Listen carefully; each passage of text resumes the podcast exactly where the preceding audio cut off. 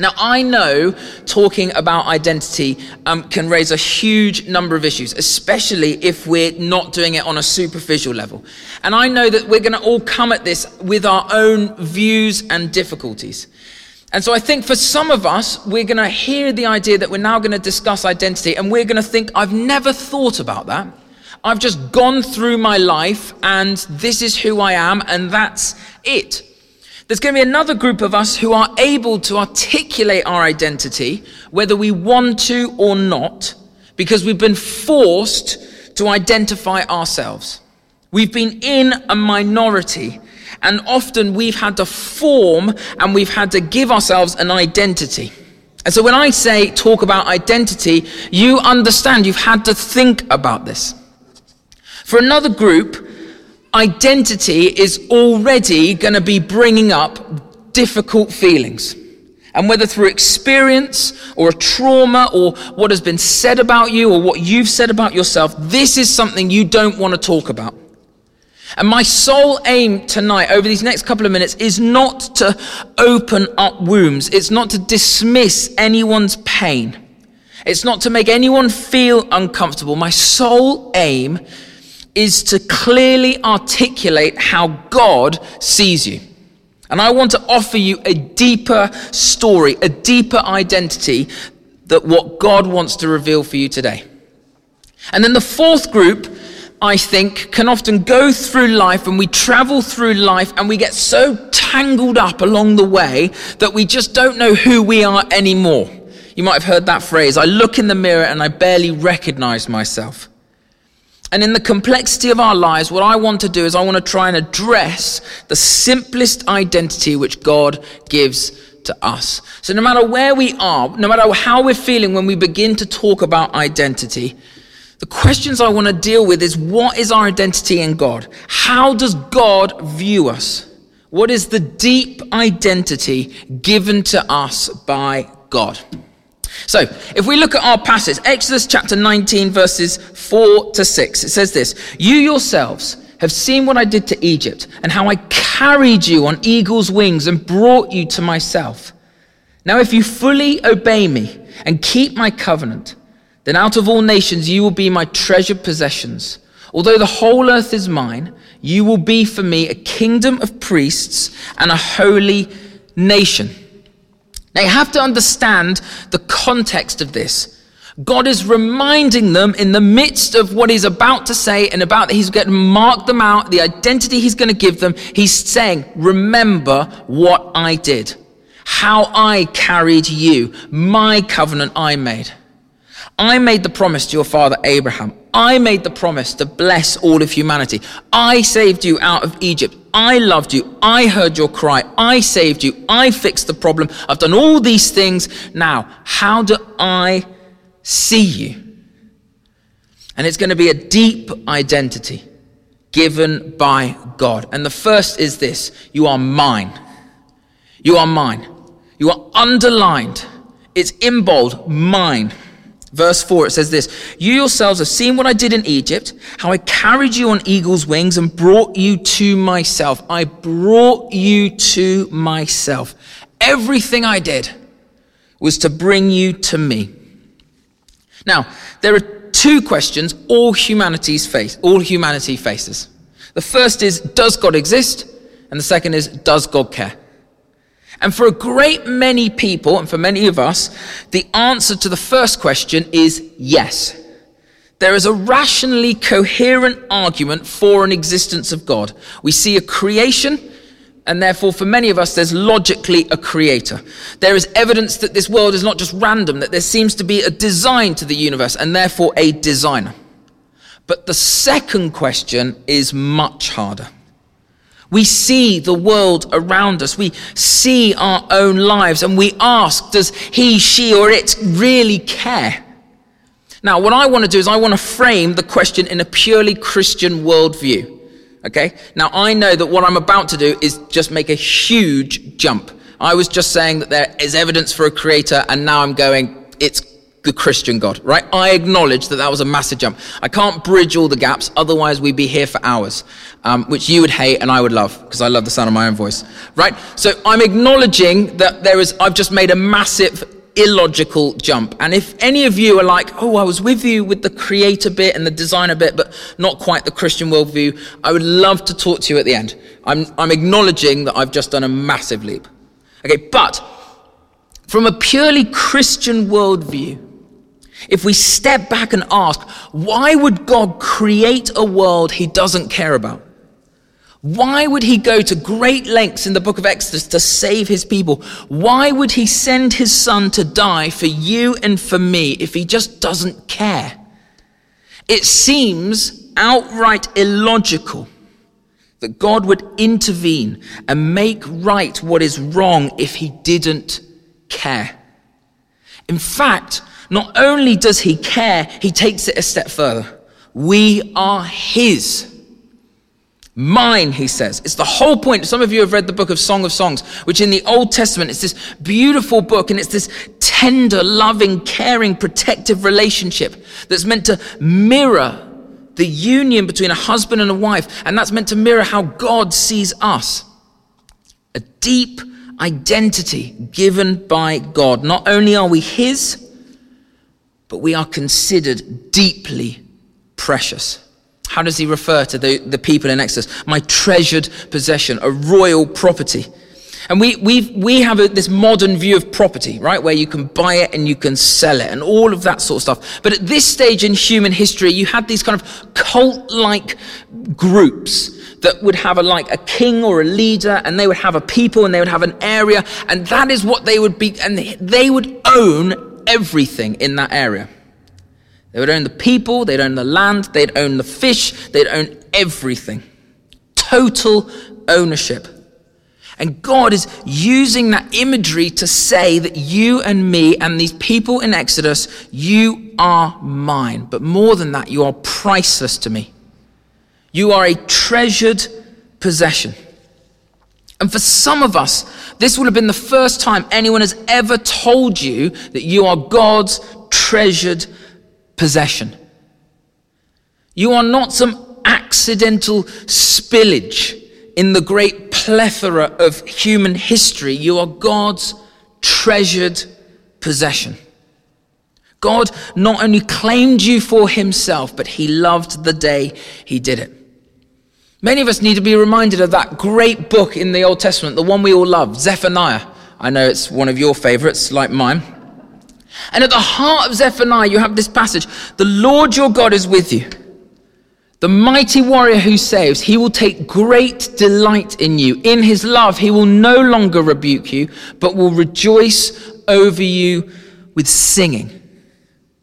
Deep identity by God. And it not only stops there. What else do we have? We're a kingdom of priests. The Old Testament is not the first instance to talk about priests. There's this great book in the Old Testament called Leviticus where it outlines what a priest in the Old Testament is going to be. But there was already this kind of narrative of having priests, this understanding. And a priest was this representative of the community to show all the other communities who they were. A priest was this visible representation of the community to other communities. And what's going to happen is you're going to see that there are going to be this group of people that are set aside for a specific purpose. But the original intention, the default position is that everyone is a priest, a kingdom of priests.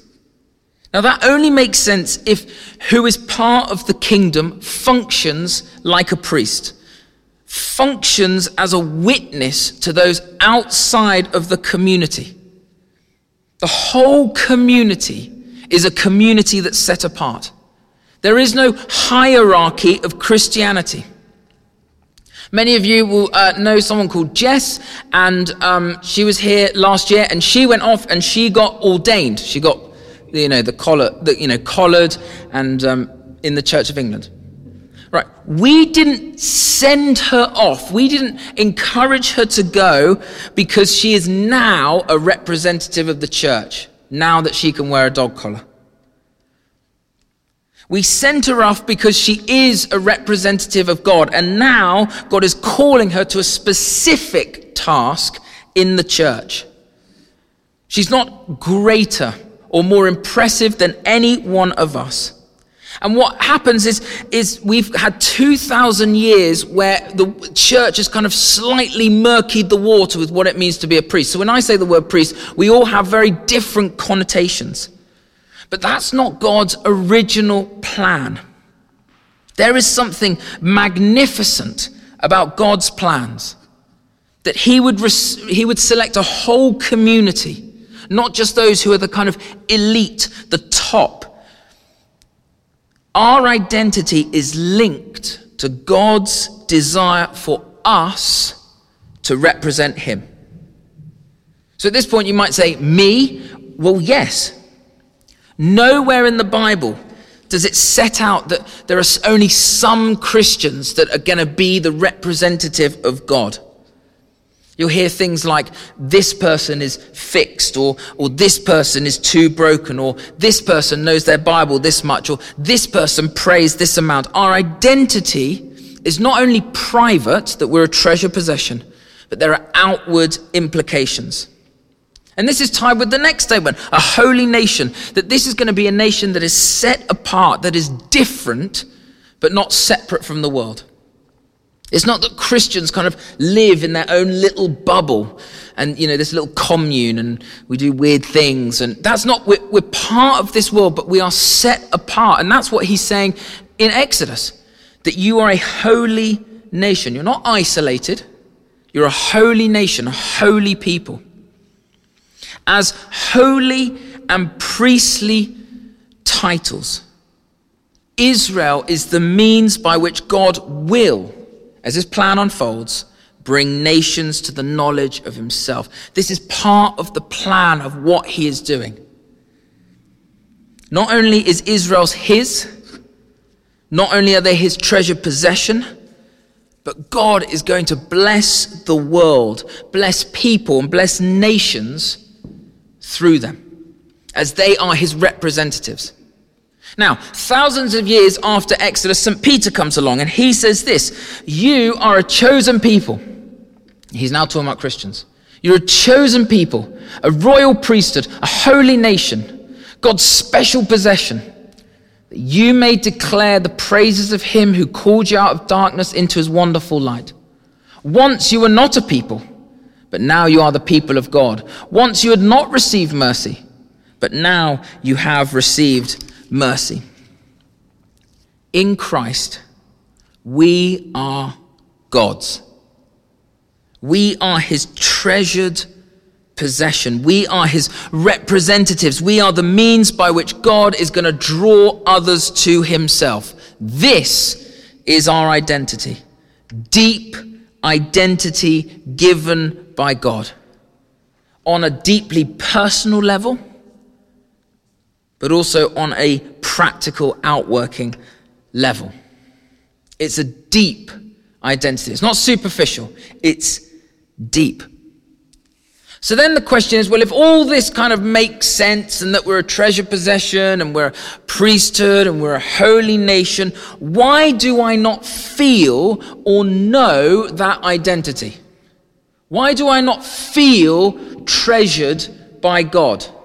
Why do I not know with everything within me? How, why do I not, uh, you know, he waves his arms around and he's looking at Exodus and it's all kind of nice, but in five minutes I'm going to leave here and I'm going to go, I'm just me. How am I not how do I not feel and know in the depth of my being that I am truly treasured by God? Truly treasured by God. Well, I think there are two, can be two reasons. There are probably multiple reasons, but two reasons I saw in this passage. And for some of us, we haven't actually seen the deeds that lead to our identity. See, what happens is, is God reminds them of what he has done and he shows them, look at what I have done. Look what I did in Egypt. Look what I did at the Red Sea. Look what I promised with your forefathers. And on that basis, look at your identity. And for some of us, we've just not seen it. And for many of us, we've kind of seen the Jesus narrative and, and, and, and we, we speak the language, but actually, Jesus, Jesus actually purposefully dying for me and my sins. I don't really need saving. I don't believe in this punishment. Jesus, Jesus actually, if you actually dug right down, Jesus is this metaphor, or he's, he's a nice story about doing the right thing, or he's being generous, he's being an example even in death. Well, if that is true, then of course you won't have a high identity of how God sees you.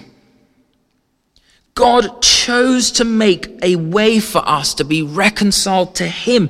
How does John 3:16 put it? For God so loved the world that he gave his only son that whoever believes in him will not perish but have eternal life. For God did not send his son into the world to condemn the world but to save the world through him because the world was condemned already. For many of us, we, we've been surrounded by crosses and crucifixes and all these things our whole life that actually we've missed the beauty and the magnitude of what it means to have a Savior who died for us. And it's just part of this, we're just so used to it, but actually we, we forget that we were bought with a price, that while we were still far off, God came running for us. And we totally miss the depth of love poured out for us on the cross. And you need to be reminded, you need to see the depth of what God actually did for us. I think that's one thing. The other is we can see all that and we can see the magnitude and we can see the beauty of God paying for our sins and all of this, but we still don't know or feel that identity. And for many of us, it's a heart issue. Our identity in Christ before God has just not led to any outworking in our lives. You know, how does God say it? He says, Obey me, be the priesthood of all believers, be a holy people. Our lives can so often look nothing like that when we're following God. And I want to, and, and, we would say things like, I want to know this identity. I want to feel you, God. I want to know you more. But at the heart, if we really clawed away at what was going on, at the heart, we cling more to the world around us than to Christ. How? How could we ever be satisfied in an identity given to us from God when our lives look nothing like we follow Him. And so, as, as, we, as we come into land, I think there are kind of three groups of people here. And the first group of people, you, you just need to hear the love of God. As Zephaniah put it, you need to hear the song he sings over you. You need to know in the depth of your soul that you are a treasured possession. You are not defective. If you're in Christ, you are not defective in any way. He sees you as this beautiful, extravagant human being that he paid for, that he longs to woo and to care for. That's what you need to hear that God loves you. There's another group of us, and we say all the right things, but on the deepest level, you question, Who am I? And you can ask yourself, have you taken the salvation bit and you've taken the treasure possession bit and you've totally ignored everything else? That all these things haven't really made any difference to the rest of my life. And you need to hear God has called us, even as Christians, to be a priesthood, to be a holy nation, to be set apart. We can't just carry on exactly as we were. And then for the third, third group, where we, we have understood this, we've understood the depth of the cross, we've understood that our lives need to be set apart. And my prayer for you is that may you know a deeper, a more profound revelation in your identity of Christ. As, you as you prepare to one day hear, Well done, good and faithful servant, may you know the full knowledge, a deeper knowledge of the song God sings over you. May you know the pricelessness of which you were bought, the passion to be a holy and royal priesthood and a holy people. Can I invite you to stand? Uh, I'm going to invite the band. They're going to lead us in worship, but I'm going to pray um, as we come into land.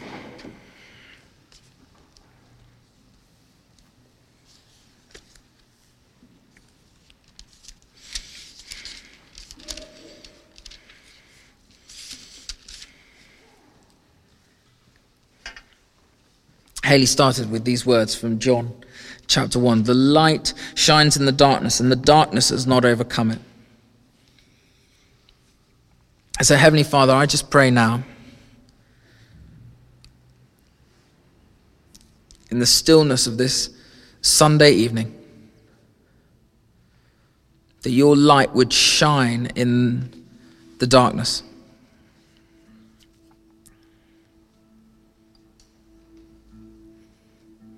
If we have placed upon ourselves, if we've been forced into identities that are not what you say of us,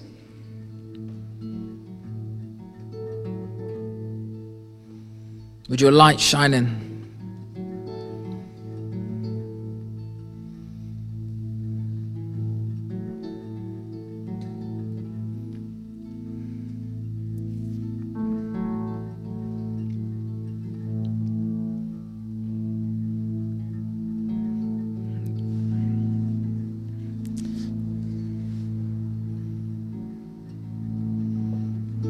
Holy Spirit, we just ask that you would be at work in each of us,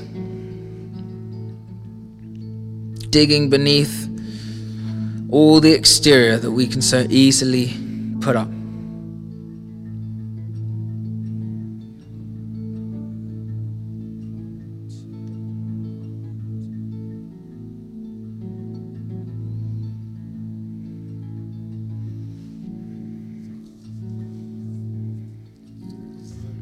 Like in those movies where there's the sea and there's the storm going on at the top and there's a light and someone dives in to save someone.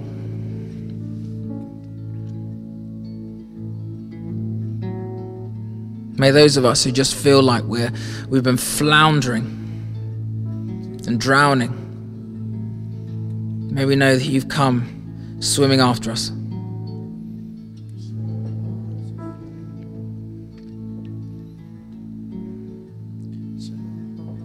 And for those of us that need convicting, for those of us who know, actually we've made we've made decisions.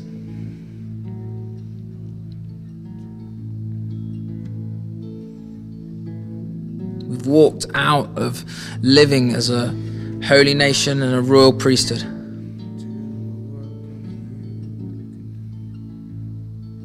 Would you be at work in our hearts now?